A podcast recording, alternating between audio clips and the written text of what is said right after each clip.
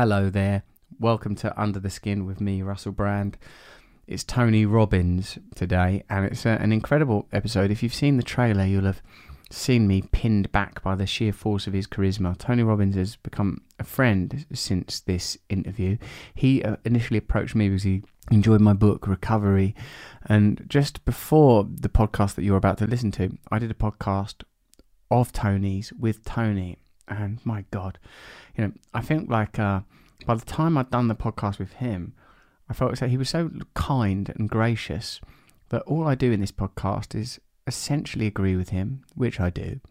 And I don't know that I ask a single probing question. But he is so averse and adept at communicating. He is a master communicator. There's so much to learn from this. Like I certainly learned from this podcast, and I really hope you'll enjoy it. Podcast generally, Under the Skin's going very bloody well.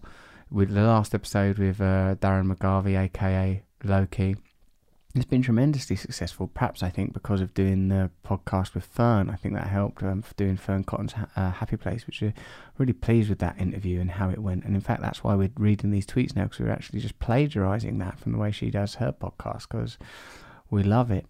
Uh, look at this uh, tweet. Darren McGarvey has retweeted it. Essential listening with the brilliant uh, Loki discussing the navigation of the growing ravines littered throughout the topic of social mobility. A straight up, no bullshit, introspective interview. Hmm, that's good, isn't it?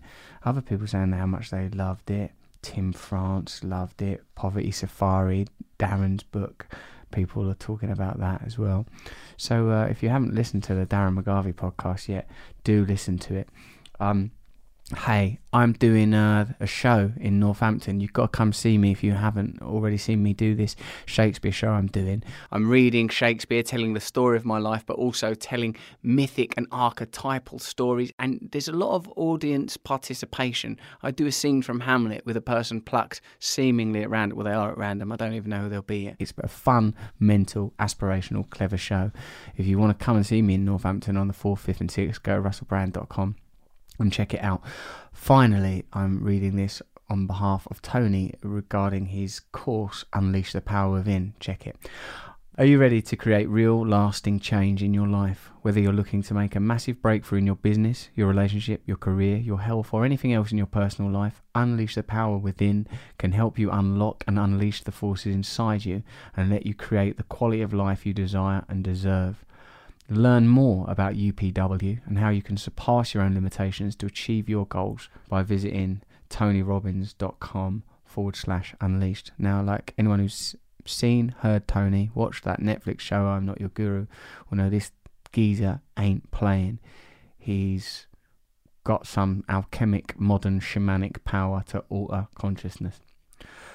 Also, I'm going to be a guest on an upcoming episode of Tony Robbins podcast. You can find more information about the episode by visiting tonyrobbins.com forward slash Russell Brand. That's the one that I done just before this one. And in that one, you actually get to hear me talk because at that point, Tony is conducting things and politely, politely asking me questions with Mary, wasn't it? Yeah, it's uh, Mary who r- runs that podcast with him. So this one there's some great stuff covered. It's bloody useful, turning pain into a mental muscle, changing your physiology to change your emotional state. That's good. I've started to do a lot of stuff he suggested, you know, finding ecstasy in the moment. Sort of, again, he's good at sort of conveying spiritual wisdom in secular or colloquial terms, but he also does talk about meeting Clinton. Tom Cruise comes up, Mikhail Gorbachev the end of demonization, how to change society. So a lot of stuff covered. I really hope you enjoy it. If you do, please would you do me the favor of uh, subscribing, sharing it, uh, share it on uh, True Russell Brand. You know how I spell True by now. T R E W. Mistake, isn't it? It's complicated. Uh, share it on your Insta stories or tweet with the uh, hashtag Under the Skin uh, identifying signature. So yeah, share it where you can and enjoy it. Also, and I'm so sorry to inundate you with all this, my Netflix special, Rebirth, is on, well, Netflix. I mean, it's not going to be on Amazon Prime, is it? That's how, I mean, do you know how monopolies work? Go on there, will you, and watch Rebirth on Netflix. I really want people to watch it early on so it does well, you know, because I'm proud of it. It's a really good show.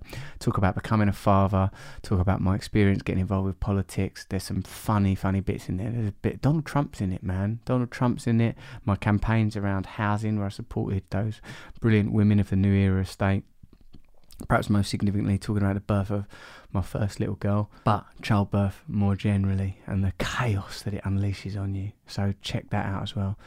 Thank you for listening to this podcast and the labyrinth, the endless symphony of advertising that's preceded it. Um, I really appreciate that. And now, without further ado, get get ready, sit down and strap in for Tony Robbins is a coming. Trying to achieve equality with the annihilation of category is not no, a successful that, route. Yes, that's, that, that's exactly right. We're in this era where it turns out we were never the boss. It doesn't look like an ideology. What's beneath the surface of people we admire, of the ideas that define our time, the history we are told? And welcome to Russell Brand. Under the Skin. Welcome to Under the Skin, Tony Robbins. Great to be with you again. I'm so happy to interview you because, uh, uh, well, firstly, I'll tell you just the first things that come to my mind. When I watched that Netflix "I Am Not Your Guru," which yes. is amazing. Oh, thank you. I thought he's. This is what I thought he's Superman Jesus. That's what I thought. He's Superman. No, you got Jesus. the Jesus look. I'm missing that. You're looking good. But maybe if Jesus came back, it would he'd have to go for a more Superman thing. I thought, like, firstly, I, I was astonished by, and I've uh, had the privilege of attending, uh, not for its entirety, but a part of one of your seminars, and it's like a, a religious uh, experience. It felt like for me. I'm a, not a person that's cynical or skeptical about religion, but it seems to me that what you're doing is f- is filling a religious role. I mean, I suppose if you look at religion as a way of coping with the fact that we're alive and we're going to die, rather than it being about sort of an anointed savior figure, yeah, then is yeah. that? What do you think about that? I, I, I, um, I, don't look at it as a religious experience, um, but religion in its original term, religio, means to celebrate. And I try to get people to find the way to celebrate life in the midst of the fact that we're all going to die and there are challenges that all of us face, some of which are immutable, some of which are. And how do you find and how do you create a life that's meaningful to me? It's not about just being happy. Uh, you can be happy, you can have pleasure from taking a drug, you can have pleasure from achieving something, but if your life is going to be meaningful, it needs that sense of fulfillment. I find comes from two factors: Are you growing, and are you giving? If you're not growing, you know, you and I have dealt with so many people that have gotten everything they ever dreamed they wanted: the fame, the fortune, the dollars, the attention, all the things they want. And then they give it away. They give away things that are more valuable. Uh, you know, the love of the life. Uh, you know, their health, their vitality we live in a society where we get so conditioned to think this is what life's about. And my mission is really to help people figure out what's life about for you right now, not the way you were conditioned your whole life. What do you think is most important now? What do you want your life to be about? Because until we find something that our life's about bigger than ourselves, corny as it may sound, life is a bitch. You know, it's like it's it's a bitch if all you're gonna do is fight through and do what everybody does and make a living. But if you have something that you're trying to serve larger than yourself, whether it's your child or your husband or your wife or your community or some mission that you find to be valuable for you, when that happens, there's a level of energy in people that changes your life. I believe it starts with energy. It doesn't start with ideas. Ideas are a dime a dozen. It's like a business. You know, oh, I got a great idea. Everybody's got a great idea. Can you execute? Can you get yourself to follow through? Can you find a way to do more for others than anybody else in your category? That's the only way that you're going to expand in business. I look at business as a spiritual game. It's all about how do I do more for others? How do I give more? And the, the value I get from that is you become more in order to do that. It's like no goal ever makes us happy long term. It's not about let me just go achieve what I want. How many people you know? You've done it, I've done it, achieve what you want, and then your brain goes, is this all there is? But the experience of feeling like I'm made for this you know i'm i'm i'm finding what i'm made for even. I'm not even there yet. I'm, I'm making progress. I'm not just settling. I'm willing to do something more than settle for whatever life has given me thus far that it's my job and my responsibility to find a way to find meaning.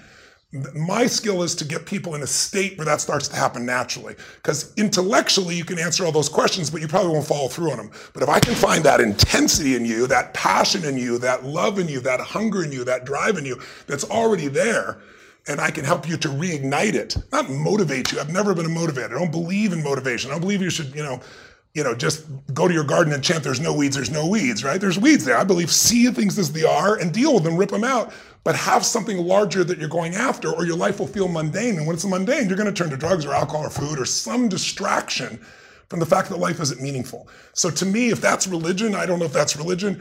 To me, I personally believe it's just about living life as it's meant to be. It's not meant to be squandered. It's meant to be, I, I want the end to have me squeezing out the last bit of juice whenever that happens where that life feels like it's meaningful. And to me, that is, I've learned, I've grown, I've laughed, I've loved, and I've contributed in meaningful ways to people I don't even know, and especially the people that I do and I have the privilege to know and to love and to be a part of their lives. Fucking hell. You're amazing. um, when I was in the car, like when I was in the car, I was thinking, am I actually going to like try and interview Tony Robbins? I might just tell him like my actual problems and like, will you help me this? I'm really worried about this. How should I deal with it? So I thought like an interview. Who gives a fuck? Rather have it as just just take, take the advice.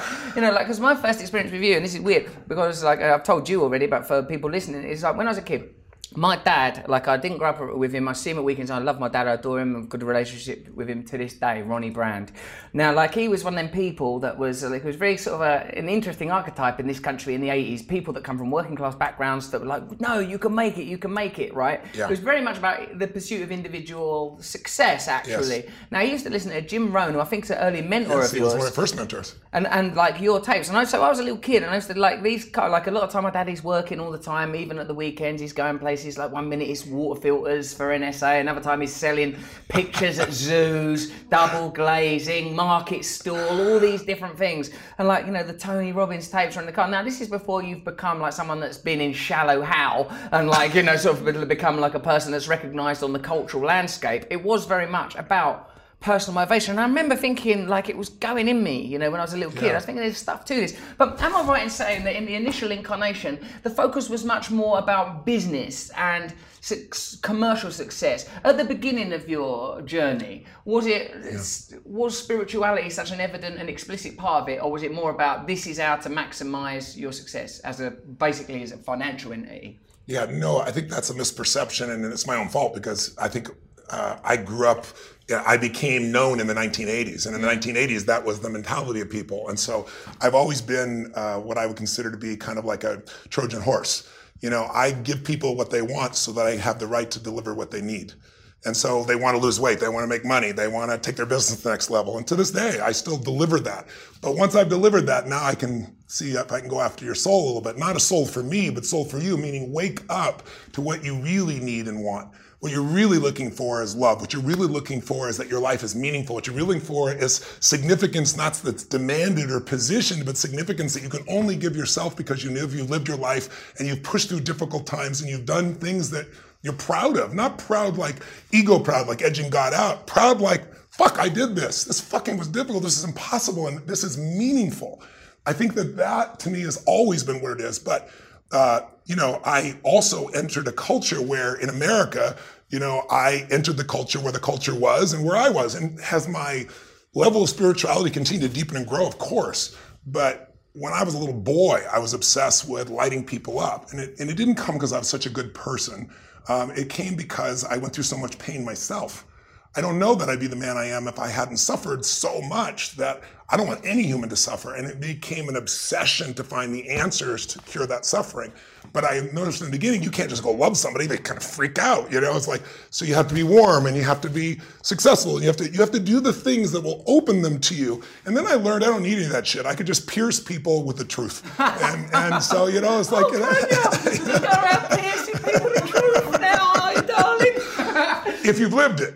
you know, if you haven't lived it, it's just a concept. But if you've lived it, you can move people because they can feel it. And also because I will go to any length to help that I'm humanly capable of. And when people are with me for four days and nights and it's 50 hours and there are 12 or 14 hours in it and they can leave anytime they want to get their money back and they see me sweating my guts out and I'm delivering, You know, you can start out. I remember one guy who's a good friend of mine now, when he first went to my events like 20 years ago, he said, I saw you up there and I was sitting back judgmental, like, who the hell is this guy think he is? And he was going to tell me what to do. And I, that was never what I was about. But that was his head, right? He was projecting. And I was a symbol for everything that he was annoyed by, and yet he was still pulled to it. And then he said, I saw you. know, in those days, you know, it was the 1980s, it wore a suit and tie. Nobody was casual in those days. There was no casual Friday. We don't even have casual Fridays. Everything's casual now, right? So I'm wearing a suit and tie and a vest, and I'm on stage just sweating. And he said, Tony, I wasn't wearing a vest that day. He said, because I saw your tie.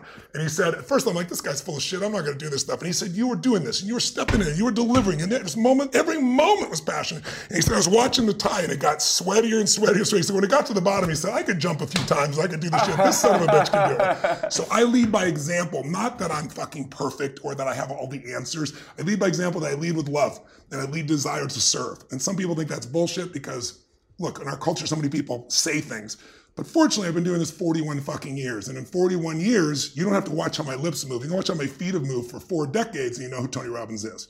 And so at this point, I've been able to have the privilege of working with so many people, average person struggling with anything their relationship, their body, their, their emotions, you know, drugs, whatever, and people that are supposedly the most successful in the world who are still human and they have some of the same challenges. You know, I've dealt with kids in the, South Bronx or East London addicted to cocaine. I've dealt with the top CEOs in Hollywood addicted to cocaine, you know, and they all have different reasons why. But what we have, what I found is underneath it all, it's the search for meaning. Till we find a way to make our life meaningful, we find for substitutes, and substitutes will never fill us up, and they make us keep looking and make us feel empty inside. This pain, when you was a boy, uh, I've seen that documentary, and I know a little about you just from what I've read. I don't know anything, but like uh, your mum was a alcoholic. That's right, isn't it? Yeah, and addicted to prescription drugs. She's a good human being. I love her to this day, but her personality was altered, as everyone's is when you get enough drugs in your body. Um, and she became very, very violent. And I have a younger brother, five years younger, and a younger sister, seven years younger. Sister's almost like my my daughter. Honestly, I kind of raised her and my brother to some extent. And so I had to protect them. So I had a larger thing than just protecting myself. And I love my mom. So she's bashing my head against the wall. And by the way, I never spoke about any of this when she was alive. I didn't even speak about it after she died. I was sharing with you earlier that I was in New York City with this group of kids that are all abused. And I was trying to explain to them your biography is not your destiny. The past does not equal the future unless you live there. If you drive in the future using a rearview mirror, yes, you're going to crash. And I'm, I'm just so passionate. I want to help these kids. And I could look in their eyes and I could just read their minds like, tall, six foot seven, white guy, now at this stage wealthy. I was dirt poor, but money, rich, white, all the generalizations, privilege, and all the bullshit that society makes so they won't have to deal with you as an individual, as a soul. And so I looked and thought, how do I reach them? And I just said, let me tell you my story. And I told them everything. I never told anyone. And they were bawling their eyes out, but I also saw light in their eyes. It's like, I was like, holy shit, there's value in sharing this. I don't want to dwell here, but I share it. So I've shared it a few times. I don't live there. Um, I'm not a, a victim. I, I look at what my mom was like and I realize she made me a practical psychologist. If she had not been crazy, I mean, I wouldn't be who I am today. I had to figure out how to predict her behavior and protect, you know, my brother and sister, and it made me have to get really smart. I also just love people, and so, you know, I wasn't the popular kid in school. I was I was student body president, but not popular. I ran literally like a real campaign. I went and talked to people, figure out what they really wanted. I told the truth, this can't be done, but I think this can. I beat the most popular girl in school, and no one had ever done anything like that. It made me believe it was possible. I just had this love for people that made me driven to, to break up anything that and to this day, anything that'll make them suffer. I want to light people up wherever I can. I want to end suffering wherever I can. I can't do it every moment for every person. I don't. I'm not God, but I can make a measurable difference. And so I'm constantly adding to those skills, and I've done it for four and a half, four decades in a year. We're not four and a half. I'm getting ahead of myself. And as a result of that, you know, you could be an idiot at this point. I could be an idiot, and I have to see there's patterns patterns that make people angry, crazy, pissed off, frustrated, lonely, you know, alone, victimhood, and patterns that make you passionate, strong, committed, gregarious, playful, fun, generous, and humble in some cases, or at least connected and grateful. And so I could be an idiot not to see that because I've dealt with so many people, tens of, you know, 50 million people in live events over a period of 41 years be a dumbass not to see it. And so once I started to recognize these patterns, I could really help. Because when people are trying to change themselves, you're not going to change yourself. It's too hard. Your identity runs in the way. but you can transform your patterns. My pattern's easy to change. And so I started to see this. So I get the phone call when the athlete's burning down on national television, Serena Williams, and I got something right now, right effing now. And so I learned to play with no net. And because when you play with no net, you got to deliver. And so I did. I was able to turn around. Everybody saw it, and I got recognized for that. And then all of a sudden, and there was a dopamine hit out of that too. It's like I'm giving and I'm making this difference and I'm breaking through. And so my brain learned more rapidly to find ways to help. I, you know, I, I, I knock on wood. I've never lost one suicide out of thousands. Mean, it doesn't mean I won't someday, to be clear, but thousands. We've made films of them. We follow up years later because no one can believe that it happens. You saw the film, where we, I made them wait.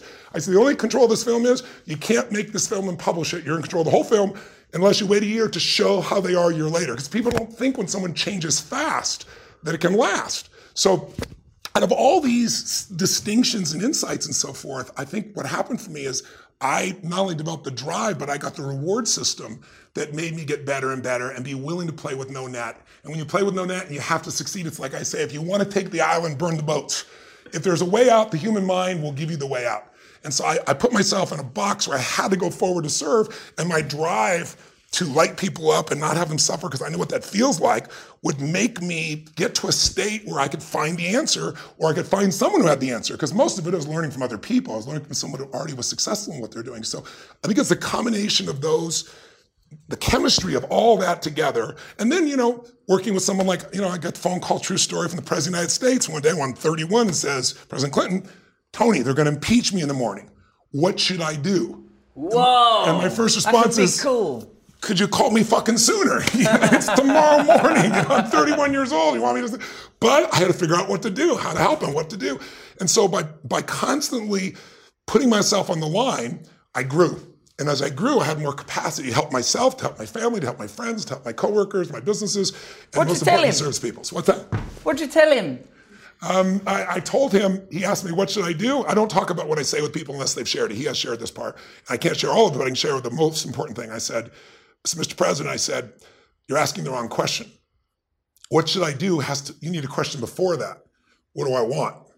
What do I want to be? What do I want to give? What do I want to create? What do I, what, what's this about? Because what to do will be answered by that. If I just want to get out of this, you can do nothing. Because I said, you're a lawyer, you have the legal background. I said, you know what you can do. You know you're not getting impeached by the Senate. I said, easy for me to say, my ass is not on the line, but you know it. So you can just do nothing and hang in there and you won't get impeached probably. And you probably already know that. I said, the question is, do you want mothers and fathers to be able to tell their children, look at the president as an example of what a human being's capable of? I said, and I walked him through all the other options. And he said to me, I will, I will call you back in 30 minutes. And I thought, holy shit, I've influenced the president of the United States. I'm 31. This is going to be so incredible. I'm going to get him to do the right thing. And then his secretary called back about 30 minutes later and said, President said he wants you to know he's still going to call you back. And then two hours later, she called back and says he's in with the other Democrats. And the next thing I know, he was out there, you know, going about the normal business. So I didn't really transform him, but we became friends. And we'd been friends before that, and it deepened my relationship. But when I'm sitting with the President of the United States at 31 at Camp David at Christmas, and he's telling me at that stage about all the challenges, and I'm hearing them just like it's another client, and I'm thinking, this guy's the President of the United States, and he's like, he's got these internal challenges. I mean, he's just like anybody else. What does that it make kind of think? freak- made me freak out a little bit inside my head, going, "This is the most powerful man in the world. He's just a guy. He's a guy like you and I." And he's and somehow, even though you know that intellectually, it was so direct. We were walking. It was snowing, and and this deer went by. I'll never forget. It was a surreal moment, and. The President of the United States asked me for coaching, everything else. And then part of the best moment of that time was he asked me to stay, and it was I, was at a friend's house, and he called me. It was Christmas time. It was not for Christmas or two days for Christmas, and he said, "Would you know? I've had several people recommend I talk with you, and I'm going through this challenge right now, and would you be willing to come work with me?" And I was a fr- friend of mine named Peter Guber. You may know of. He's a very big man in the. You know, he's been in the. He's got what 52 Academy Award nominations. Producer and owns his own studio, Mandalay, and so forth. There was his house in Aspen. He was the president's on the phone for you. So I was a conversation, and Peter's listening. And at one point, I said, President, I said, I would love to serve you. It'd be a privilege, but I want you to know I'm not a fan. And I said, so if you want someone to just tell you what you want to hear, I'm the wrong guy. I don't know that I've got the right answers, but I'm not going to just tell you what you want to hear. And Peter's like going apoplectic, like, oh okay. And afterwards, because you told the president of the United States you're not a fan. What's the matter? So I got on the plane and I went, and he, and he was great. He said, I'm not looking for someone to tell me just what I want to hear. And so we had this great conversation, and I became his fan because he was so sincere. To this day, President Clinton, when nobody thinks about him, you know, in politics, people hate and love people. They project all their stuff on him. But he sincerely cares about people at a level that most humans don't. And I connected with him about that. And then he asked me to stay the night. And I said, no, I promised my wife and my family I'd come home. It's going to be Christmas. I can't do it. And it built- Sensible move. and it made, it made it built something in me, not just him. It was one of those moments where it's like, I'm getting on the plane and leaving. The president asked me to stay. I'm like, I got my priorities straight. And but it also made our bond stronger because he saw that I was somebody that had principle of what I knew my life was about, and I was willing to do anything, but I'm not going to do it at the expense of those I love. And so there were moments like that in my life where you own yourself at a different level, and that's not so much owning like an ego owning, more like I have the ability to make a difference. You've got a lot of energy and power, Tony. It's fucking intense, man. Like you're incredible. You're incredible. Because I'm aware, obviously, because like, we've just done. You have the your same thing, brother. you that's why I just got done interviewing you. Yeah, but like uh, what I feel like, uh, I mean, there are many, many differences because you're, you're a person I would like to just directly write down shit you're saying, and there's like directly like things like, oh, hold on a minute, what am I going to do specifically about this? You know what I mean? It's like, yes. like that's not like I don't like a lot of these interviews. They're amazing academics that I talk to and, and you know, brilliant and interesting people. Yes. But there's not many people I think, right, give me your fucking phone number and I'll go, right, Tony, this shit's going down. What should I do? What should I do? like, I like, but what I like, I think is like the, you know, we talked a little more, and I had the pleasure of meeting Sage, your wife, who's like much more like I don't know, you cut this out if you don't like it, but she's more like overtly, clearly about spirituality, by which I mean beads and joss sticks, and I go in the room and there's mantras playing, and I have fucking like special potions and that, all no pharmaceutical stuff, and like uh, like a stuff gets done on my head, like a proper massage. It was like, you know what I mean? Like, remember this? I've just fucking arrived in a room. Like, and arrive there, and like they go, "Oh, Tony's busy. Go and go in the hotel room with his wife." I'm like, "Oh yeah." oh, it's that kind of gig, is it? oh, I get you. Right. So I go in there, and like, and obviously, Sage, a very beautiful person, but sort of like calm and spiritually on one. And I, I'm part, of that world of mantras and all that stuff. So that's not going to freak me out. But like, but like sitting on the sofa, and before I know it, like uh, this is just for you listeners to enjoy. I go like sort of getting uh, like mantras and a prayer and a beautifully sung mantra and a blessing, which Yes. I'm like I'm down with because I'm coming prior to that from being in the normal world, irritated about the journey here, coming on Canary Wharf and what Canary Wharf represents to me, like a sort of citadel of sort of finance and dominance of what was, you know, like what's called progress, but sometimes seems like the subjugation of ordinary people and their territories and lands. And and um you know, suddenly I'm immersed in this sort of beautiful spiritual experience with a, a powerful woman, and it's sort of, and obviously I'm getting an opportunity to meet the other aspect of you. You're in communion, you're in a marriage, you've given up your individual identity to that marriage. I'm married myself, I know what marriage means when it's working, Yes. and like so. So what I've and then just to add because this is a good ending to the fucking story. Like the last bit that happens is like I'm sort of spun out because like it was a like not spun out in a bad way, in a good way. I'm like tripping from the head massage and or not massage. Massage is an excessive word. It was like a blessing. Just touched my head. And then like uh, I'm sort of sitting staring at the River Thames, thinking of the beauty of the Thames and its significance. And the light does, I must say, seem more alive than prior to the blessing. I feel like connected. And then like I hear the door open and like I think that's going to be Tony Robbins. And then, like, uh, the next referee is a ha- hands on my head. Bigger hands, substantially larger hands, bearing down on me. And I thought, this is Tony Robbins. And I'm like properly in a sort of spiritually connected space. And then, like, eventually I thought, you know, stay chill, don't freak out. And I look over my shoulder, it's Tony Robbins is in the room. And it was very nice, actually, that the moment I get to meet you is a moment on that level, on the level of sort of spirituality. Because you, yeah, on the level of the soul, the level of the essence, because you sort of got such a lot of uh, potent broadcast power that I've, you know, because it's obviously you're used to doing it for 10 fucking thousand people. So you're used to operating at a level where you've got to hit the back of the room and all that kind of stuff. for for 50 hours or 12 hours in a day. So, that- yeah, everything in me is magnified because I want to have that impact. And if I'm going to keep that person involved who wants it for a three hour movie that someone spent $300 million on, and I'm going to hold them for 12 hours, and I'm going to have an impact, then I have to be able to reach them emotionally, not just mentally. And that That starts, shit's starts with energy. That's starts with have- energy. It does start with energy, and energy people don't point out enough is a synonym for power. So when people say you've got a lot of energy, they're saying you've got a lot of power. And this, so the thing that interests me perhaps most in the world is power. Who gets power? Who gets to decide who gets what? Who's powerful? What's determined as the normal, natural, neutral order? Well, what I sort of feel like when I meet you is, is like sometimes you're so extraordinary and monolithic and square-jawed and handsome and potent. But it's like, well, how? What's this guy like when he's like, I feel bit fucking depressed actually. Like, like you know, you say we're similar, and that's a, very flattering comparison. But like, you know, I think it's pretty evident with me that I'm like, you know, oh no, fucking hell, what am I going to do if that happens? Like, that's I think is visible. Is that something? Are you very? Is it privacy? Do you not feel like a very a great obligation to always seem certain? Because sometimes I think I'd like to be a person that's seen as a mentor. I'd like to be a person that's seen as a leader. But, I, but you know what I think is like I think like I'd be up there, you know, sort of pre- preaching from the stage, and like something in me would go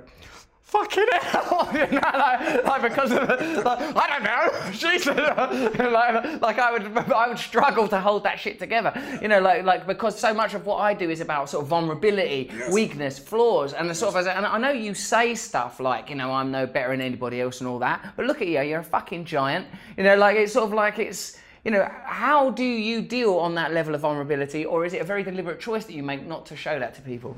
No, if you, if you go to my events or you talk to me, I've been there.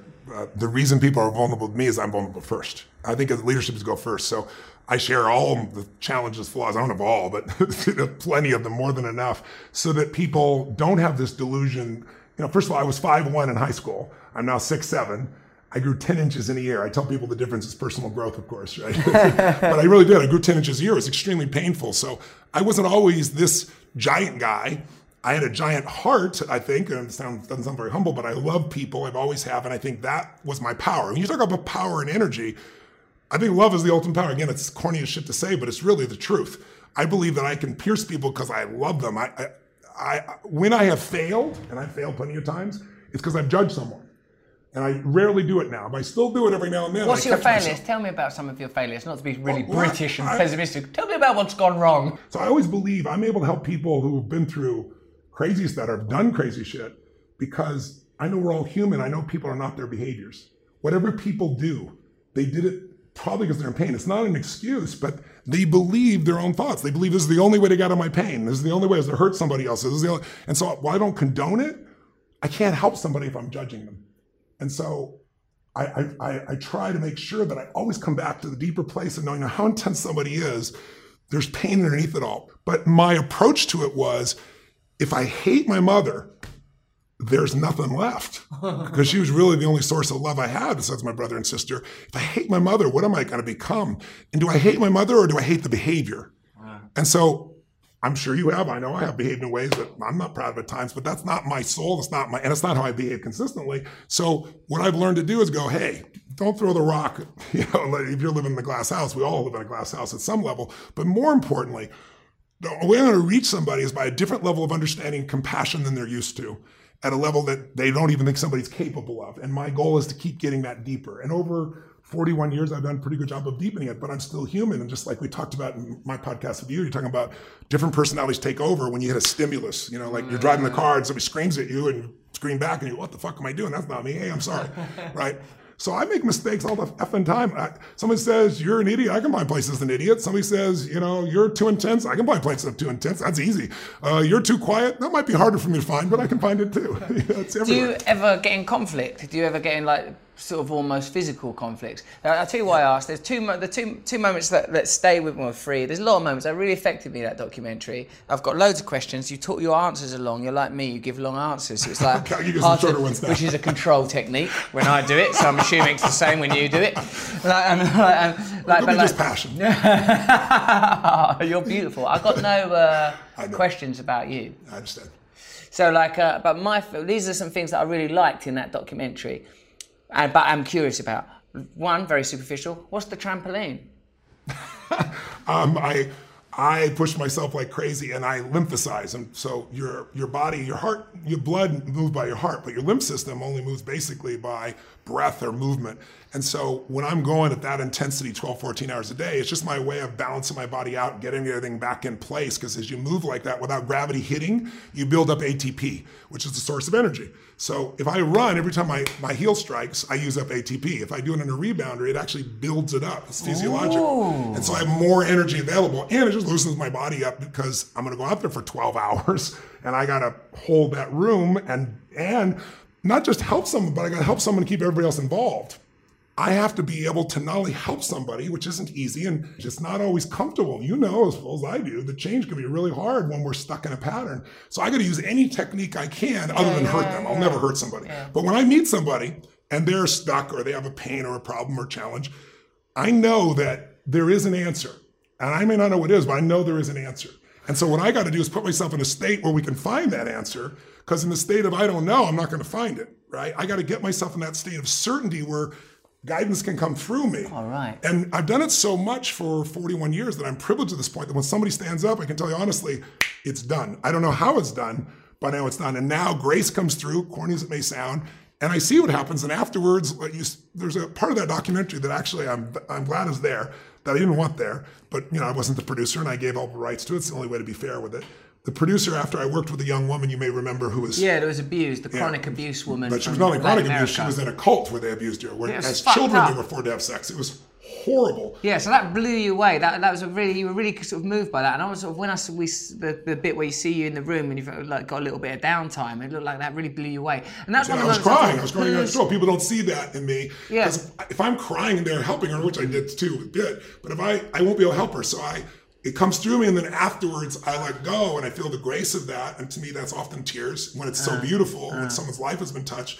And then I figure out what I did so I can do it again or teach someone else to So do are you going to sage with that energy when you're like uh like sort of feeling like fuck it no that was a bit heavy. Like don't aren't you feeling so like because Yes, I like what I do for a living is not as intense. For a start I'm a comedian and an entertainer so I'm up there for an hour and a half two hours and like I, all I've got to do is make them laugh and I fucking love doing it. But afterwards like I come home and I sort of crawl into bed and just like you know I want to be told there there you're all right you're a good boy it's all cool. That's what I need to be told. Like you know like sort of is that like if you got access to that level of vulnerability in yourself, or like, is because it seems to me this is my like, fuck me, like, I mean, what do I know? I've only seen a documentary and had a bit of a chat, but it seems to me that you were very, very traumatic childhood and were not nourished in the way that you should be, so you had to turn yourself into your own nutritional source, Yes. and now you're trying to solve all of the world's problems. Well, not one individual at a time. I've been in rooms where there's ten thousand of them, but, but like. Uh, that's a lot of intensity because sort of actually even though you know prior in the earlier chat you told me like that they put all that athletic monitoring equipment on you and said that you burned 11,000 calories in nine hours and your heart's doing this and your heart's doing that. Like you know I, I believe that in the ability of consciousness and will to alter anatomy and to alter material to a degree but the simple fact is that ultimately that you're um, a man, where are you going with that vulnerability? What are you doing? Have you got like a mentor, someone that you can call? Like Yes, I have, I have many. I've, what's really beautiful in my life, uh, the grace of my life is I've been called to help others and they look at me as their coach, but I'd be an idiot, the kind of people I have the privilege of coaching, to think I'm just coaching them.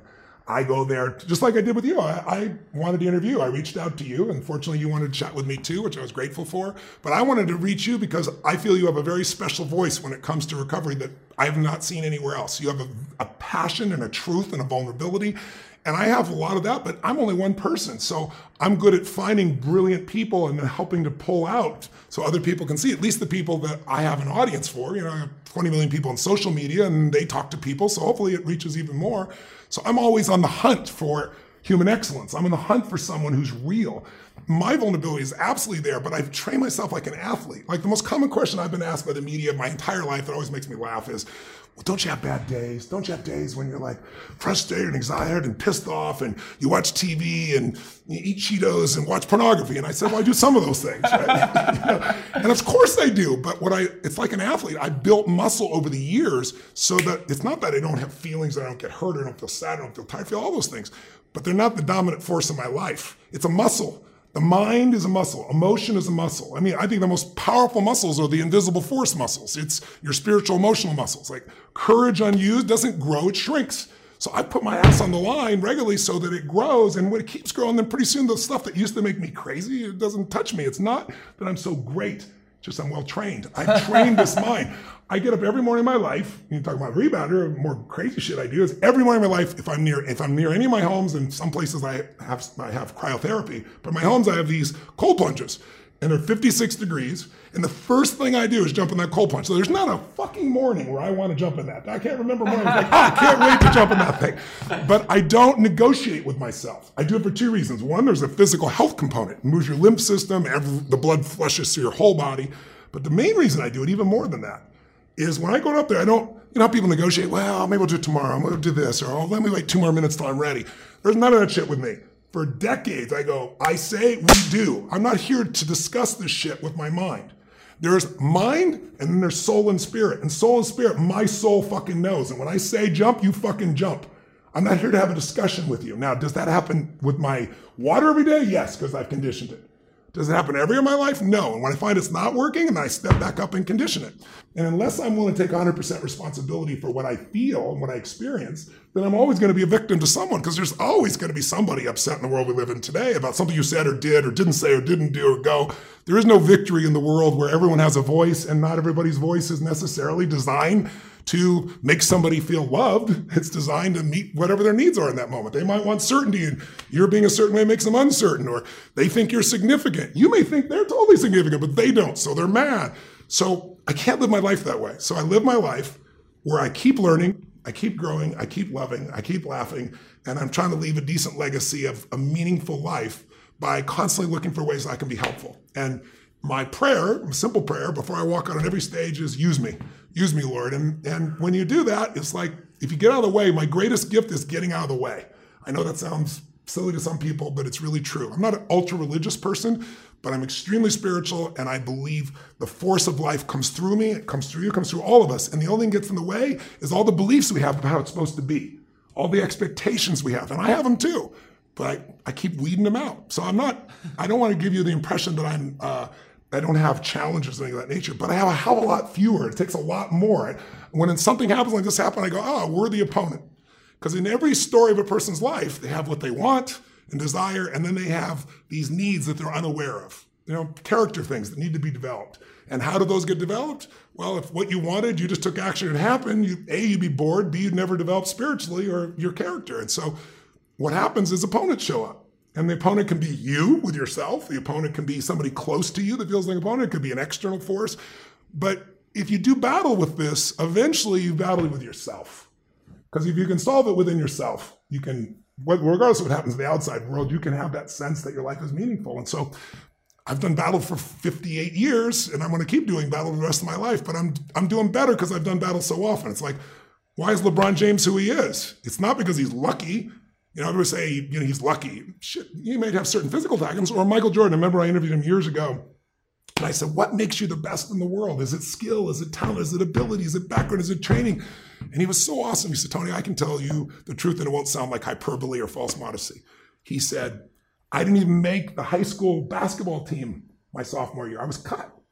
He said, What it is, is every day I demand more from myself than anybody else could possibly expect. I don't compete with other people, I compete with what I'm capable of.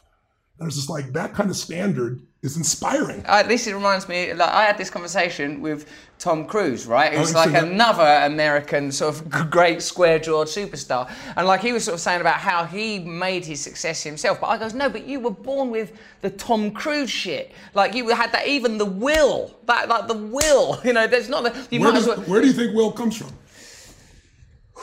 Where did your will come from? I don't know. Where do you think it comes from? I think that would be better. There's something you have to push against or you don't develop it. How do you build a muscle? You don't build muscle because you were born with it. We're all born with muscle, but if it's developed, you trained it. And that means you had to find something that you valued more than your pain. You had to get beyond your pain, or you had to use your pain and say, I'm going to use it to become more. That's what my life's been about. And now it's no longer driven by pain, it's driven by the joy of seeing people lit up. But I'm still human, I still feel my pains. And when I find them, I go, okay, what am I believing right now to produce this pain? Because about two years ago, I had a really beautiful experience. Uh, I've had a beautiful life. If you would have, well, I'll- tell you, I go to India about every 18 months or so, and I have a, couple friends there, one of which is very famous in the country. He's, uh, he's considered an avatar in that country. His name is Bhagwan. And to give you an idea how popular he is, he opened a temple, a place called Oneness University. It's not for any religion. He doesn't teach religion. He just teaches you how to get your brain to function in a way where you are more connected to people. Oneness, is, he calls it Oneness University. And I went there and, and they opened this thing up, people of all religions. I met the, the Pope's secretary, Don Massimo, in those days. Um, he was there. I met the head of the Wahhabi sect of Islam, which, you know, the ones that most of the hijackers came from. And guy has 167 universities. And I said, what are you doing here? And he said, well, I've prayed to Allah my whole life. I've made every religion wrong. I've made other sects of Islam wrong. But he said, here I experienced Allah for the first time. And it's really cool thing. It's just energetic. But this man, he opens this new temple, and they thought maybe they get 150,000 people over four days, and 1.2 million showed up the first morning. This is how popular it is. So he and I become good friends, and I've learned a lot from him, and and had the privilege of pitching and catching like us here back and forth and learning from each other. And then I kind of fell in love with his son. He's just a beautiful soul. And he's a young guy and he's driven and he's spiritual. He's got a great combination of he's in the world and he's in his heart, you know, and very, that's rare to my, my experience of seeing people. And so we became great friends. And so he came to my seminars and I tried to help him out. He helped me out. And then a couple of years ago, maybe almost two and a half years ago, I go to see him and he says, Tony, I just want to thank you again. You know that stuff you taught about how to change my mental emotional state like in an instant? He goes, I've been practicing it for two years now. And he goes, it's changed my life so much. He says, so I want to give you a gift back. I said, okay.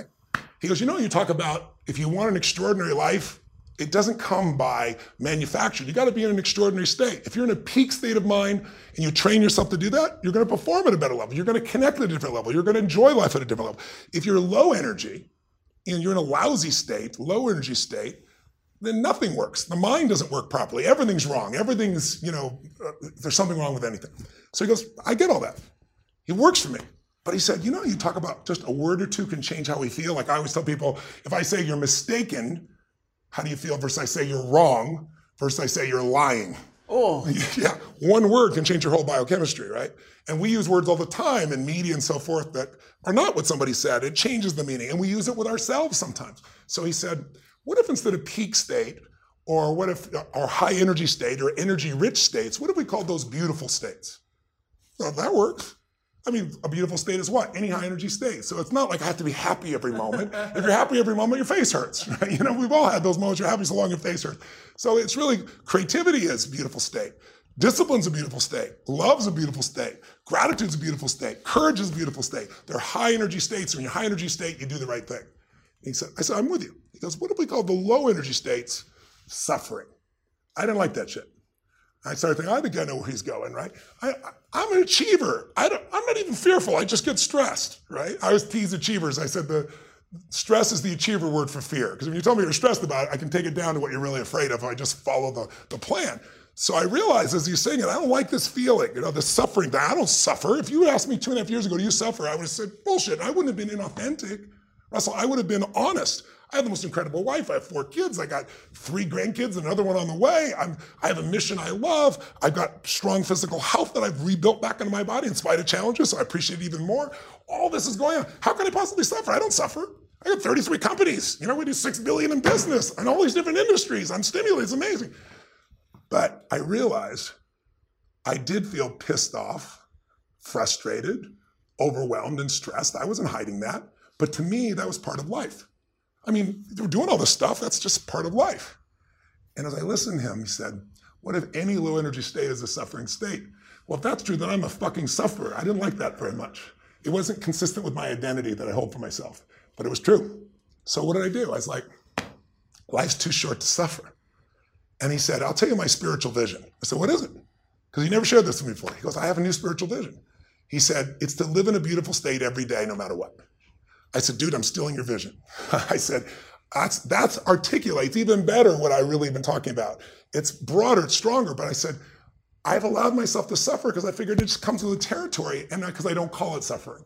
But if I really look at it, all those states don't serve anyone. When I'm pissed off or frustrated or overwhelmed, even if I don't have that get out to somebody else, it still gets in me and that's affects someone else. Because I'm going to touch somebody else in that state, whether I want to or not.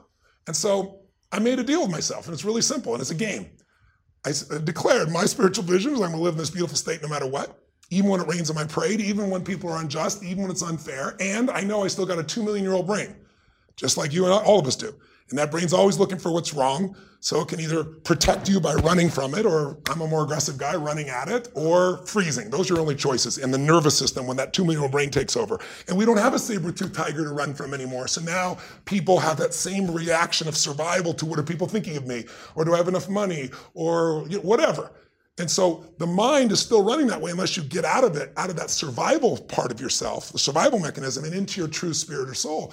And so I realized in those situations, I could I could lose it in a second, but I made it okay because look, I'm such a great guy and do all these other great things. And also I'm not hurting anybody. But as I told you when we were talking, all I needed was this to get myself screwed up.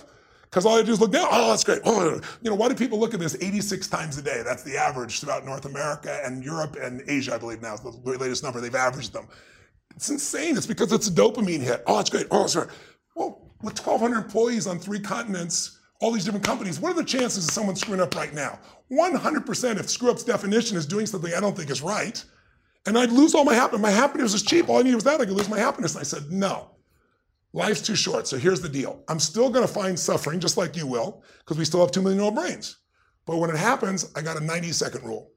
I got 90 seconds to figure it out and get the hell out of this bullshit because life's too short to go there. Because if I live in a beautiful state, how will I treat my kids? How will I treat my friends? How will I treat my clients? How will I treat myself? What will my health be like?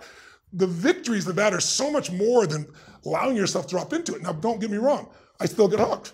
I still, still feel the hurt, still feel the pain. But then all of a sudden, I remember what's that really about? And I realize all that pain is you and I as human beings have this unique quality different than any other creature.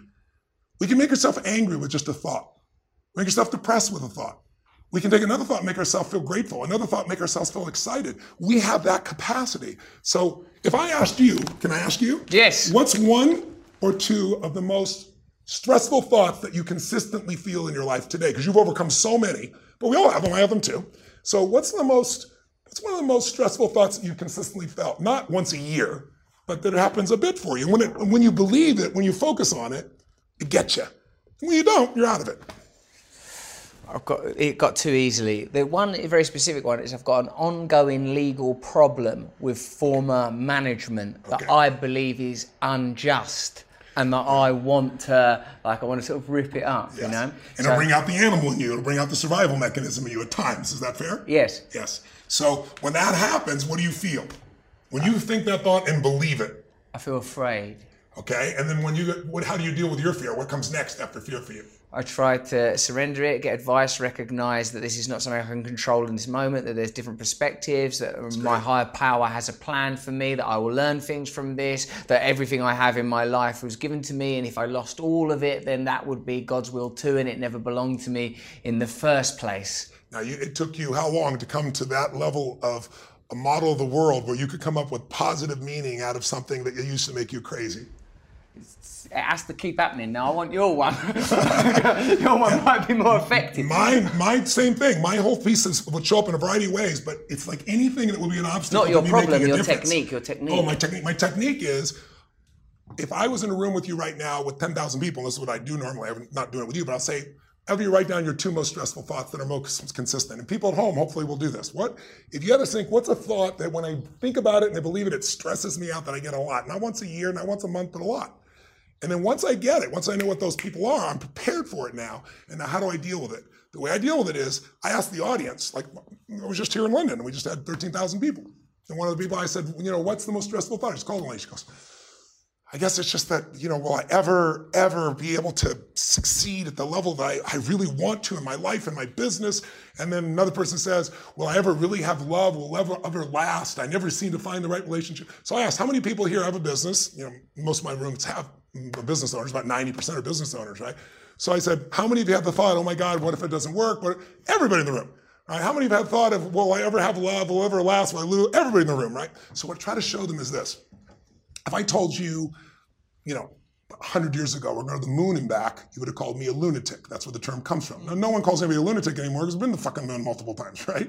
On the other hand, if I would have said to you, oh, there's going to be a little box in your pocket and you're going to be able to push the buttons and see someone on the other side of the earth and talk to them because there's invisible waves going around the planet and they're going to come into your box and you're going to see them. You're like, get the hell out of here, right?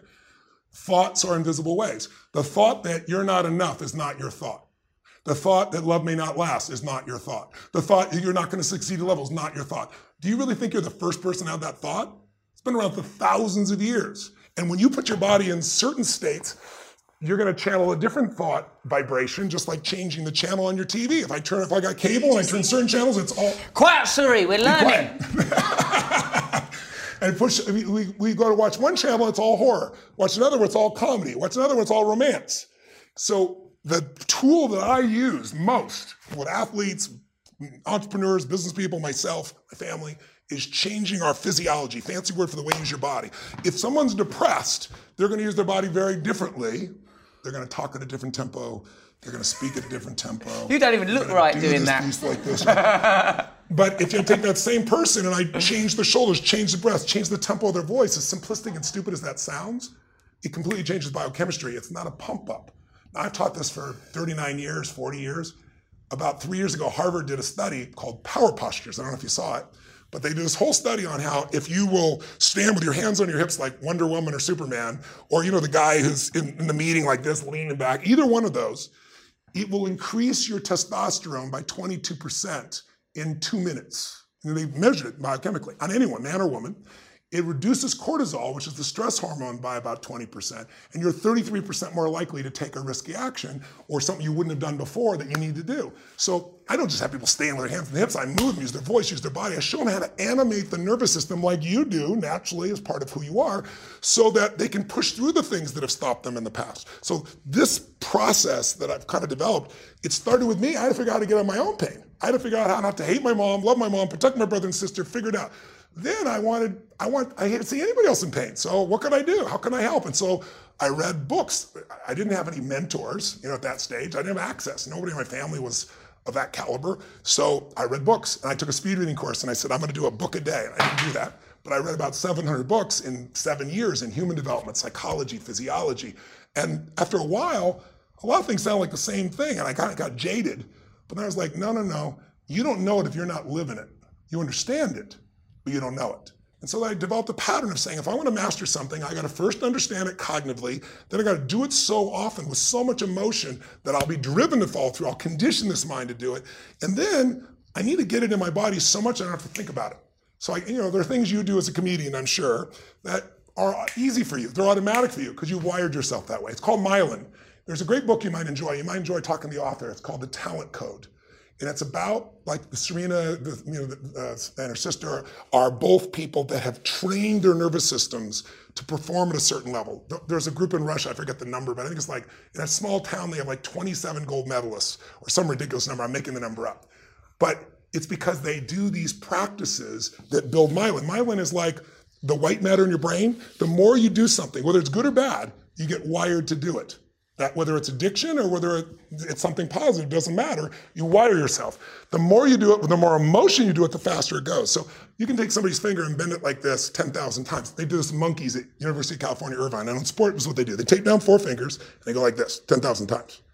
Then they untake the fingers and what does the monkey do? Right?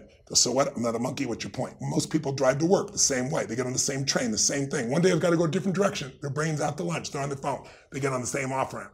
They're a monkey. They're following their conditioning. So what I learned to do is take that, break the negative conditioning, and create a positive condition with myself, and then do that with myself enough that I could do it for other people. And that's I grew. Fucking hell, that's some good gear there, isn't it? I like the bro, fuck, fucking hell, that's brilliant. Now, when where we get to here is like Tony, is that we're starting to select what is positive and what is negative. Now, given that you've had this degree of success, you've built these companies, you have this power to exert your will. I know you do a great deal of philanthropic work, but we've talked previously about uh, in your podcast, which we've just done, which is uh, either valuable in the future or the past, or both, depending on how you re- regard time. Um, look, See how you just described that thing with the the conditioning of the monkey's finger and the conditioning of consciousness. That this is taking place on a huge scale, huge systems that have taken place. And like, I'm not suggesting that there's sort of a, a, shady cabal of manipulative folk that are governing the world in order to achieve certain ends. It's sort of irrelevant in a way. But don't you think that beyond uh, the individual growth that we can grant to people, systemic change is a, an important component. I was one the, the seed of this thought was in me. Is like I've met some of them holy folk in India also, yes. uh, and I feel like sort of if you had grown up instead of in a Western culture, if you'd grown up in India, that guru guruhood would have been where you would have wound up, right? You'd be a person telling people because I, I, heard a different relig- uh, definition of religion, uh, religio, like that it means uh, connection, like, uh, and that yo- the same as yoga and yoke yes. mean connection. Yes. So, and like you know, watching. Well, people tend to people tend to connect most either in pain or in celebration. Right, right, right. And so I just prefer celebration if we can pull it off. Why would you not the make that you love, selection? right? Why not? Yes, yes, yes, yes. And the whole beautiful state piece, I don't want to interrupt, but I want to plant the seed, is if I can recognize the thing that makes me me systemically go into a terrible place. What's the system in me? What's the set of beliefs? What's the triggers in me? If I can figure out what that is, catch it, and then break it, see it for what it is. It's just a thought. It's not even my thought. It's been around a thousand years. And then I can shift from that. Here's my solution because I didn't give it to you. I shift from that, from my expectations aren't met, which is what upsets people, to appreciation. I tell people I, I got on a plane to fly to to I want I, I want to hear the end of your thought here, but I want to make sure I gave you the full answer because I'm realizing I got on a plane to go all over the world, but I go to from the east coast of the United States to Australia, and it's 20 hours. And I noticed I was getting really stressed whenever I got on this flight, like disproportionately stressed. And I'm like, what's wrong with me? It's like I'm not using my hands, my arms to fly. I'm, you know, I'm first class. I got a bed half my size, but I can squeeze in here. I, I can't complain. But what it was was I'm cut off from all the work of, oh my God, when I get there, there'll be 20 more hours of text, 20 more hours of emails, 20, and I haven't done the ones here. I could have solved all that. All this bullshit stress.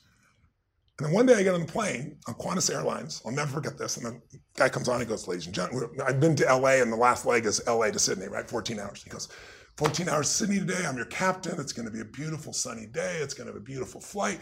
And I'm very proud to tell you that tonight, for the first time, we have international internet. It was like God Almighty entered the plane. People stood up and started cheering, clapping. I want to stand up, I just don't even know I was there, so I'm clapping in the corner on my own, right? And for nine minutes, it worked perfectly. What did it happen after nine minutes? It went down. When did it go up again? Never. It still doesn't effing work, right? And, and so what happened is I looked around and saw nine minutes ago this is a miracle. Now it's already an expectation. If you and I want joy, we got to trade our expectations for appreciation.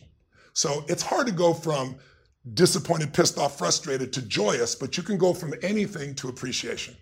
There's something to appreciate. So my new game in my life is how do I find ecstasy in this moment right now with whoever I'm with, whatever I'm doing? How do I find that joy that is naturally there? And the way to do it is not so much about getting something or doing something, it's more letting go of all the shit that you've been programmed to believe. And so the way I do it is I go, okay, that's a preference I have. It's not life and death. It was my preference that this happened. But this is what occurred, and let me appreciate what's occurred. And, there's, and once I appreciate, I can move to an enjoyment. And from enjoyment, I can go to pure joy. But I got to make that transition. But it's a habit, it's a discipline. It's like building a muscle. And so in the beginning, my 90 second rule should have been the 90 hour rule, you know what I mean, on certain things. And even to this day, there's certain things that aren't 90 seconds. I get hooked and it takes me an hour, an hour and a half, two hours, but it's not 90 days, it's not 90 hours anymore. And it's not because I'm so good, it's just because I practice the discipline to build a muscle, like any skill set a person makes. So you know, like what you're describing, you know, like you convey it and articulate it and tell it so beautifully, and with, as you say, embodiment. But many of these principles, and I suppose that's why you wanted to interview me about my book, are spiritual traditions. Yes. These are letting go. So all of that you have personally discovered and learned to embody. Because like when you're talking about that ain't that long ago that you're pissed off about the, well, no, I won't be able to do my text. That's the sort of thing that I'd, that reassures me because that's the sort of thing I'd be worried about. So it just seems like that you are experiencing the same range of emotions that we're all experiencing, but you've programmed yourself to operate primarily in the preferred band. Now, like that, I'm starting to understand. think of it another way. You get what you tolerate. And most of us think that about other people, but I think about those myself. Right, I'm not I'm not going to tolerate that It's shit. a bit drill sergeant, say, when I you spoke to command myself. yourself about the jumping in that cold pond. It's a bit aggressive for someone that didn't get much nutrition when they were a little kid. Like maybe, come on, this is how I talk. It's to them. command and demand for me. Right, Russell, we're to get into the cold. now, you might not like it, but you're such a good boy. You can have some chocolate after. I don't want to. I'm not getting in it. All right, you don't have to. Go back to bed. Can I have some heroin? Yes, I'll get you some. That's why it takes all of us, brother. it takes all of us. So that is a. That is my nature. Now I'm No, going no, to learn you to your one. that. Your one's good. That, no, I want you to know that is my nature. Your nature. My nature is, oh my God, oh, that's my nature. I built muscles so that I could serve, and it served me too now. But that's really it. I really built it not to serve others. I built it to try and figure out my own life. But then what kept me going, kept me growing is, it's like I, I met. You remember Norman Vincent Peale? He wrote the original Power of Positive Thinking book. He was a religious uh, man. I met him when he was 92 and I was 32. He invited me to come see him up in Canada because my career had started to grow at that point. So I met him. I remember asking him, 92 years old, I said, you know, when he first started, there was no, it was horse and buggy. There's no automobiles, there's no computers, nobody'd been to the moon. And you can imagine what happened in his lifetime. And so I was talking about a couple things. First thing I said is, why is there only seminars at 92? And he looked at me and he goes, well, Tony, there's still a few negative people out there. I thought to myself, only 60 more years of this shit, right? Because I'm 32 at the time. But then I asked him, I said, what's the most important lesson you've learned in 92 years of living in this century? Think of all the changes that happened. And what he said to me was, I think I learned the most important thing is the power of problems. I said, What do you mean by that? He said, Well, the only people without problems are people in cemeteries. I said, Yeah, I think I heard that somewhere. He goes, I did that in 1939 or something like that. He said, But they never give the whole quote. I said, My quote was, The only people without problems are in cemeteries. So if you don't have any problems, you better get on your knees and pray for some, because otherwise you're not going to be here very long. Hmm. And I think that it's about getting a better quality of problem right? My problems are how do I keep myself together? And then how do I make this happen? Or how do I take care of my family? Or how do I succeed? And then pretty soon it's like if you can solve those in yourself, then you can truly help someone else because you've done it within yourself. Not because you're perfect, but because you faced something and figured it out, just like any good mentor would do. So I've tried to find great mentors that have already, like all my mentors are people 18, 20, 21, 22 years older than I am. My dear friends, I coach them, but now I learn from them. I look to them for mentorhood because they've lived life that I have not seen yet. And not everybody's life the same, but the racetrack of life has some common patterns. Like we're all going to face death. We're all going to lose friends and family. We're all going to face our own immortality. We're all going to face not being enough at times. And if I can learn from somebody else, I can, instead of just my own experience, I can compress decades into days. That's my obsession. That's why I came to see you, because I feel, and I know, so having been with you now, you're the real fucking thing. Not the real thing like you're perfect. I'm not fucking perfect. Nobody is. What the fuck is perfect anyway? It's not real. But you're real, and you're raw, and you care, and you want to serve, and you're working every day to be a bit better. What the fuck is greater than that? And you have a voice I don't have. And you're more poetic than I am. I love the way you write. I love the way you speak. So, wow, I don't have to be the solution to everything. I can go find other beautiful souls, find some way, hopefully, to add value to them, if nothing else, to help them with their mission because I have the privilege of the stage of having a fairly large audience that I can reach out to. Hmm, that's fucking good news.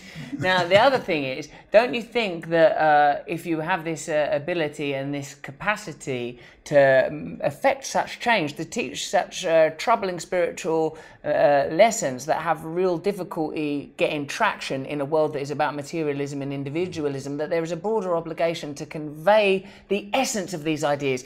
Like that if you, through your own journey, began to discover the veracity and truth of these timeless, honoured, Vedic yes. principles yes. that, like, you know, we know there where this takes us. Where this takes us is we must develop systems, yes. sovereignty. Yes. Uh, well, change think, based on that. So, so, I give you my, the way I look at it, and they might be right, but the way I look at it, if you go to the East, everything is about the individual disappears and we go into nirvana and not, not coming back, as you well know, right? You know, it's like me, let me do it right this time and different rules. I use my body a certain way. I give up everything a certain way. They all have different views of it, but it's how do I get to the ultimate nirvana? I don't come back. That's really the essence of that.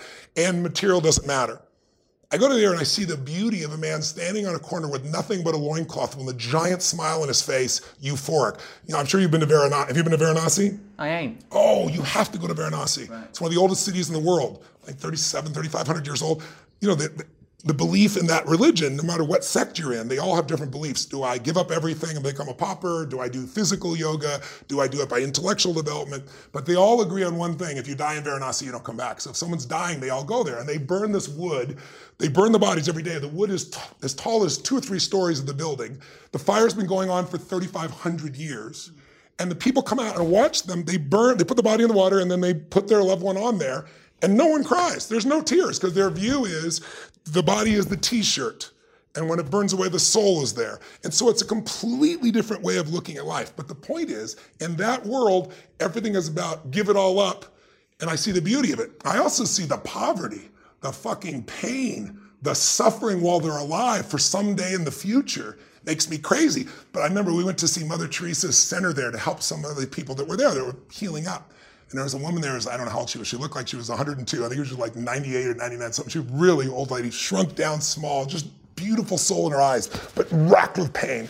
And I'm talking to her through a translator, and she's telling me how pissed off she is because they saved her. She came there to die. They prevented her going to Nirvana, right? Very different.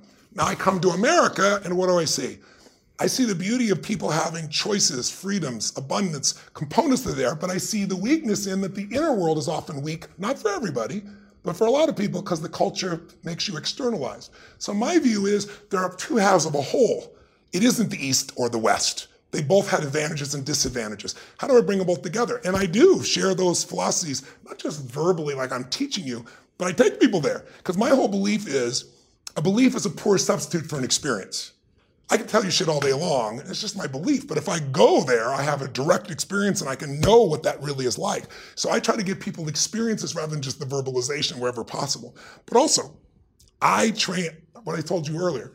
I'm a Trojan horse. So you come to me for what you want, I'll help you deliver what you want because I spent a lifetime figuring the strategies to grow your business 100% in 12 to 18 months. And I know what to do to help you turn your relationship around because I've been obsessed for a lifetime. I got so many tools. Just which one do you want? There's many ways to do it.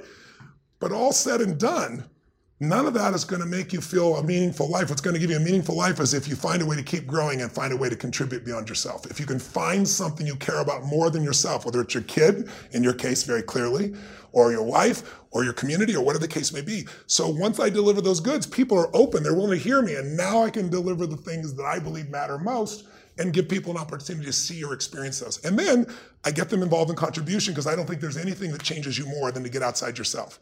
And when I mean involved, I don't mean just put the money out. I mean, I was fed when I was 11 years old. We had no money and no food, and it changed my life. It changed my life not because of the food, it changed my belief that strangers care. And if strangers care about my family and changed my life, then I got to care about strangers. So when I turned 17, I've had two families, then four, then eight. I eventually got to a million people each year. Then I got to 2 million through my foundation. I matched at 4 million. Then five years ago, I'm writing a book on finance. Why? Because people aren't really, really very spiritual in Western world when they can't pay their rent. They start yelling and fighting and all those things. It's not the whole piece, but it's something people have to, it's one of the areas of life that should be mastered. Not it's wrong. It's all of God. Why is, why is finance or business or your family, all of them are intersected to set them apart is bullshit in my experience. And so I want to help people in all these areas. But while I'm interviewing 50 of the richest people on the face of the earth, all not from the Lucky Sperm Club, they all built it from scratch, right? I'm watching Congress in my country pass new laws that basically cut food stamps. They call it the SNAP exercise. It's what we do in our country to support people that really need the support. They cut it by, I think it was seven and a half billion dollars. It's the equivalent of every family in America that needs help having to give up one week's worth of meal for them and their family every month, unless the private sector jumped in. So I called my team and I said, this is insane. I'm interviewing these billionaires and I'm watching these people suffering. You know, what how many people have I fed total?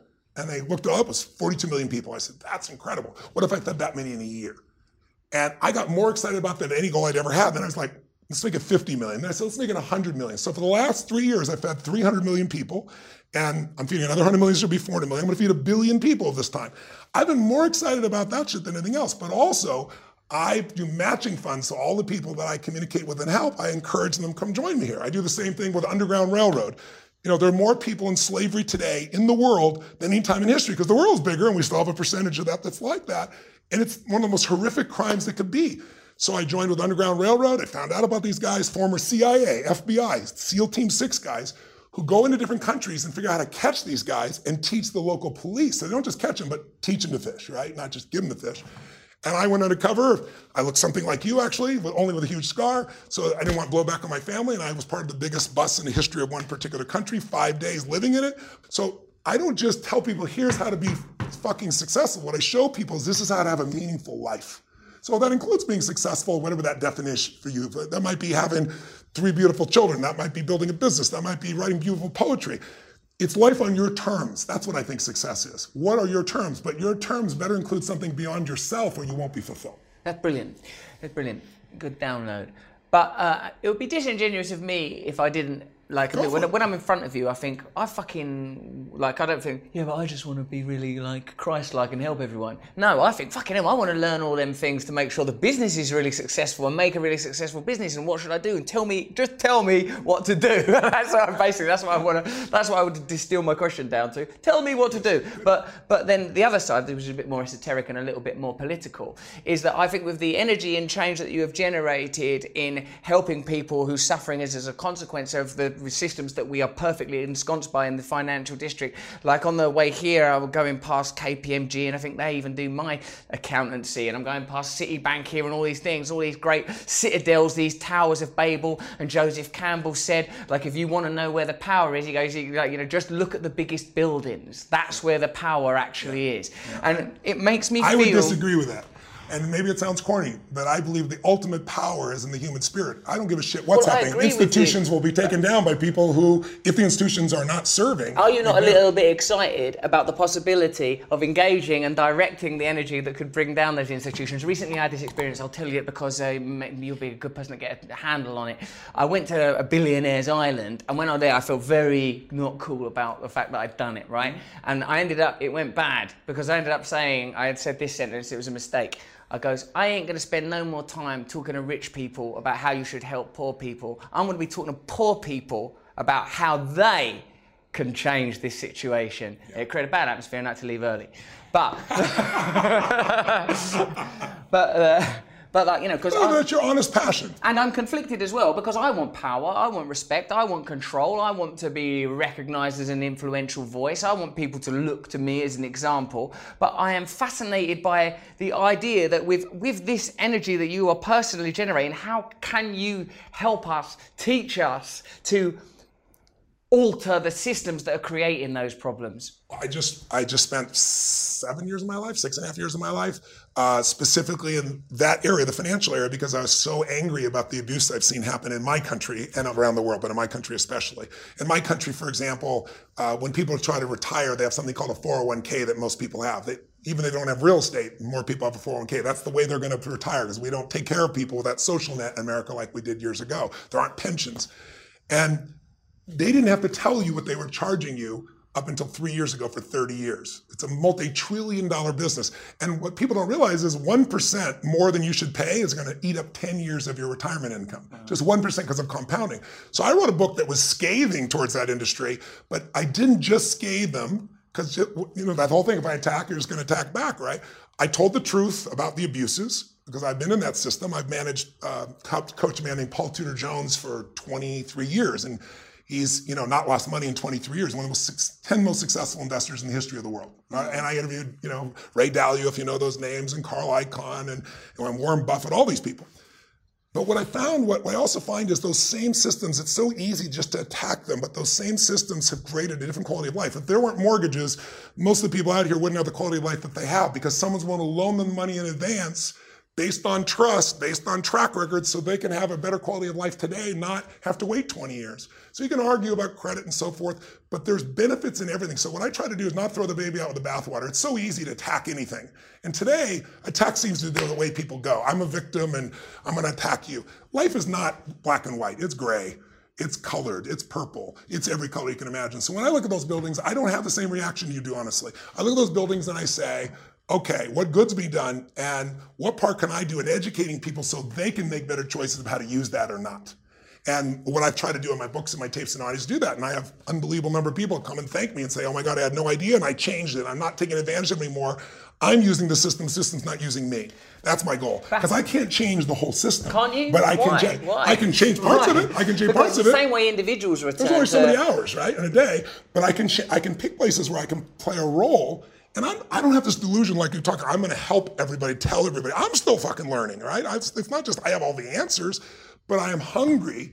And I look for those places where I can play a role and then show people how they can make better choices for themselves. Because that's just, as you just said, where's where the real power is. It's individual choice. Those guys only exist because people choose to use them. If they're abusive, let's use something else. And I, I agree because I'm not into sort of a binary judgment of everything in the financial Yeah, industry. yeah, and I, yeah. you know, but what I feel is, is the way that individuals have ha- habits and patterns and tendencies that they revert to. Bigger systems, after all, why do. wouldn't they? They're made up of the consciousness of And entro- individuals. entropy happens in everything. You build it, it starts to break down. And big organizations do that all the time. And then we all have consequences from that. And we're at clearly at this transitional moment politically. There's so much shifting and altering, and I'm beginning to wonder what what is required. And it seems to me that the important thing is that people have power in their own lives. People have the ability to alter their own lives. And I feel that the way that our political institutions, the way that our nations are set up, prevents people from having power. Now I know these do seem like big changes, and I know, like you say, there's only so many hours in a day. But if the goal is to somehow manifest the principles that you exemplify better than anybody else in the world, don't know about uh, like uh, into into systemic change, I wonder what that would look like. I wonder what that to would me, what that looks like. like, understand what it looks like to me and what it feels like to me, and, and I don't know if we're on the same page on it, but for me, it's helping those individuals in the area of life that matter most. To me, those areas, your body, because if you don't take care of that on this planet, you're not around, your emotions, your meaning, your relationships. To me, if you're not happy in your relationship, you're not going to be happy. Your finances, your time, and the spirit of your life. You know, is your life about contribution? Not so. I look at these six or seven areas and say, if I can help people learn where there are challenges, where they're being taken advantage of, where they can take back charge, then they get to pick where they want to go. I don't have the delusion that I'm Tony Robbins, I'm going to change the whole world. What I believe is I'm just a guy that loves people, and wherever I can, I'm going to make a difference. And I'm going to see it because I've spent 41 years in the areas of body, mind, emotion, relationship. I have a diverse group that I can usually be helpful to somebody. When you've met all those people, like high-powered people, Bill Clinton, etc., and seen like the fallibility that, as we all know, human beings have, have you not ever thought, well, perhaps I should be in a position of political power? I have. I, I, when I was a little kid, um, I always had dreams of having an impact. I thought, well, maybe I'll be in the military and I'll save lives, or I'll be a fireman, or I'll be president of the United States. You know, a little kid. And even when I was 17, that was my goal. And I kind of laid it out. I'm gonna, I'm gonna spend, you know, 10 years of my life. This is what I decided when I was actually 16. I said, I'm gonna spend my 20s figuring out how to help anyone change their life and I'm to learn every tool possible. And if they're committed, I'm committed. We should be able to do it. In my 30s, I should be able to do that with a group of people simultaneously so I can reach more. In my 40s, I want to do it with big groups of people. In my 50s, I want to do it in companies. And in my 60s, then maybe I'll do that in the political world because I'll have lived my whole life and people don't have to wonder who the hell I am. They can see who I am. But having served four different presidents, I can tell you that I have no interest in that process because the system, unless the system changes, the system is so driven by money and so driven by those pieces. And, and also, our country is, in my country, is so divided now, so extreme. It used to be guys would fight like crazy in Congress and then go have a beer together. Today, if you talk to the other side, you're evil. And we're seeing that all over the world. This, this, this diet. And what I find is if you look at the Cold War, the Cold War ended. I had a chance to meet Mr. Gorbachev and I took him on a flight when he ride one place to see President Bush Sr. and uh, Mitterrand and Maggie Thatcher. And I got invited as one of 100 people to go to this session. So I pick him up and I want to know what ended the Cold War. Because I'm, I'm into history. I want to know what are those moments. Everybody talks about history, but it's history happens in moments. Just like you and I own personal lives, there's moments in our life changes. So in advance, I said, President Bush Sr. called me and said, where are you going to be before the conference? I told him, he goes, well, Mr. Gorbachev's in New York. Do you think you'd give him a ride because he's no longer head of his country and he doesn't have a plane? I'm like, let me think about this for 0.001 seconds, of course, right? The guy helped end the Cold War. So I get on the plane, and I have a group of kids that uh, Princess Diana came, helped me with, and a lot of the people over the over the time I sponsored their college educations. I started with them in grade school, so they've been with me for years. And so, sure enough, I want I asked in advance. I said, "Can I film a message from you to my to my kids, my champions? I call them my champions." And I said, "They're all working hard. They're come from underprivileged backgrounds, and I'm taking care of their college educations, but they have to give me something. What they have to give me is 20 hours of community service, even though they're kids that supposedly are underprivileged. Because I didn't want them just to get college. I don't have college. What I wanted them was a new identity. I wanted the identity that I'm a person that gives. I'm not just a person that has to get. And I lost probably the first year I lost like 30% of the kids because their parents said they shouldn't have to give. It blew my mind. Blew my mind. But anyway, I get Gorbachev and I'm going to film this. All things all said. He's agreed to it. The limos show up and everything else. I'll never forget this. And he comes up and I said, "We want to do the interview? And you know, he's gone through a translator and translator, oh no, no, he has a massive headache, he can't do it. And he just gets on my plane. And I chartered a big plane. In those days, I had a tiny plane I chartered. I chartered this Gulfstream, which in those days was way beyond my economics, but I wanted to take care of him and he had a staff. So I get on the plane and I'm pissed. I was like, wait a second, I promised, the guy promised to do this. He needs three minutes. He can say something. These poor kids, these kids, to hear Gorbachev talking to them, they'll tell everybody for the rest of their life. It'll change their identity. So, that, so then instead of being pissed, I went, okay, I just need to be strategic. How do I get this guy to talk? And he closes his eyes and not going to talk to me. And I'm on the plane, I spend my time energy. So I look at his wife and I start talking, and I start talking to her, and I thought, I know this. If I get her to say something he disagrees with, he'll pop open and he'll interrupt her, right? sure enough, I was asking about how he's perceived in now Russia used to be the Soviet Union, and, and she starts talking. All of a sudden, he comes. So anyway, the end of the story, fun part. The reason I'm telling the story is this: he says he comes to me, and, and I said, and I got him talking. So I said, I really want to know just to answer one question. It's the whole reason I wanted to be on this plane with you. What ended the Cold War? And then he went, he paused for a moment, and he started talking. And you could see when someone, you know, you and I know if you've talked about something before and you're talking the same way. We all have that rhythm inside. But I could see he wasn't really connected to me. I was telling him he was just rotely saying this thing. He wasn't trying to give me an answer. So when he's done, I said, you know, you got three more hours a day. And I said, that shit's not going to fly. I said, and I got him to laugh. And once I got him I said, I want to know the moment. What was the moment it ended? And he said something I'll never forget. He paused for a moment. He goes, no one's ever asked me that question. And then he stopped and you could see him really think. And then he started smacking his thing like this and smiling and giggling like a completely different state. And, and he understands a lot of English more than he lets on. But uh-huh. interpreter, so I knew he understood something. But the interpreter now is telling me, and he says, he starts talking, and he says, I'll tell you the moment. And he's laughing. He goes, I was with President Reagan, and he said, you know, he had called this the evil empire. And he said, and he was lecturing me on the evils of communism. And he said, I was coming right back at him with the evils of capitalism. And he said, we were going back and forth. He said, I was getting more and more and more angry. He said, I could just feel my face on fire, you know? And he said, and all of a sudden, he said, Reagan stood up and he took three steps away from him. And he's like, look around. And he turned back around and goes, Hi, my name's Ron. Can I call you Mikhail? and he started laughing. He goes, You had to love the guy. And then I guess Reagan um, knew that Gorbachev loved children and for the first time brought American children over there and put them in his care. And it completely changed their relationship. And he said, This is a man I can do business with. He said, What ended it was the end of demonization. That's what ended the worst pain that nobody remembers anymore that you and I grew up with, at least I grew up with, which is the Cold War, being blown off the planet, blow up the whole planet. Now we have terrorism, new challenges, and so forth. But today we have the same, we just have a new set of demons. It's each other. When I was with President Clinton that first time, the demons, he talked about how people are being unfair with him because we always had an external enemy. He was the first president in a long time where there wasn't an external enemy. When there's an external enemy, people align. When there's no external enemy, they start to divide within themselves. So part of what I hope to do on a very small scale, at least with the people I get to meet, is do my best to end the demonization. Because today, there is no, it's black or white, it's good or bad, it's evil or it's, you know, it's wonderful. And life isn't that way. So one of the reasons I want to come to you is because you're to me a reflection of that. You have this great comedic sense. You're poetic. I'm not just blowing smoke. You know who you are. You've been through fucking hell. And yet you still have this consciousness that you want to keep growing to be a better and better man. And you're trying to help people. Holy fuck. Unfortunately, that's unique. So I want to put the spotlight anywhere I can on that because I can't do it by myself. We can do it. I can't do it. I'm not some superhuman guy that does it. I have some skill sets. You have some skill sets. We have some skill sets. We together can change the world. Nobody's going to do it by himself. Yes, Tony Robbins. We're going directly from this room to acquire weapons and bring down the governments of the Western democracies by any means necessary. That's exactly what I said. Thank you for the interpretation. I'm so glad you understood completely. Finally, got an opportunity to talk without an aggressive edit. Luckily, this is your footage. oh, that was brilliant. Thanks, Tony Robbins. Tony, we've got to uh, remember we agreed to. Oh, I've got my tiny toothbrush there. Yes. For a standard Tony Robbins. Um, remember, we've got to. Yeah, I've learned a lot. But you don't today. need to promote this. Anybody listening, if they want to find out more, they can go to TonyRobbins.com. Go to I'm not here to promote. I really came here today so you and I could have this conversation. It started with me asking for the conversation with you and your listeners that they want to tune in and hear what you had to say with me. You're on my podcast and I'm on yours, and it's it's been a total joy to be with you. And I hope this is the beginning of a very deep friendship. Oh, I hope so as well. That's what I'm really hoping for. Well, then it's done. Oh, brilliant. Thanks, Tony Love. Robbins. Thank you, I man. loved that.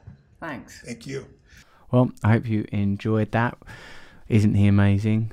Um, if you want to learn more about Tony, go check out his website and learn more about unleashing the power within. He is the demonstration of the success of his methods. Also, you can listen to the podcast I've done with him. Upcoming guests, we've got some amazing people coming on. Blindboy out of Rubberbandits, he's amazing. Radhanath Swami, a personal mentor of mine. The Happy Pear, they're mad Irish vegan chefs and check out some some of the podcasts we've already done. Whether it's Adam Curtis, Naomi Klein, Yuval Noah Harari, Kehinde Andrews, he's coming back again. Brad Evans, always check out Brad. He'll be back on again soon. And remember, check out Rebirth on Netflix and do share uh, your Insta stories at True Russell Brand. Is how you'd. I mean, I you know that's what I'm telling you as a fellow human. And also tweet this stuff with the hashtag Under the Skin. Hope you've uh, enjoyed it. I enjoy being with you. I enjoy being down your ear hole. See you later. Talk to you soon.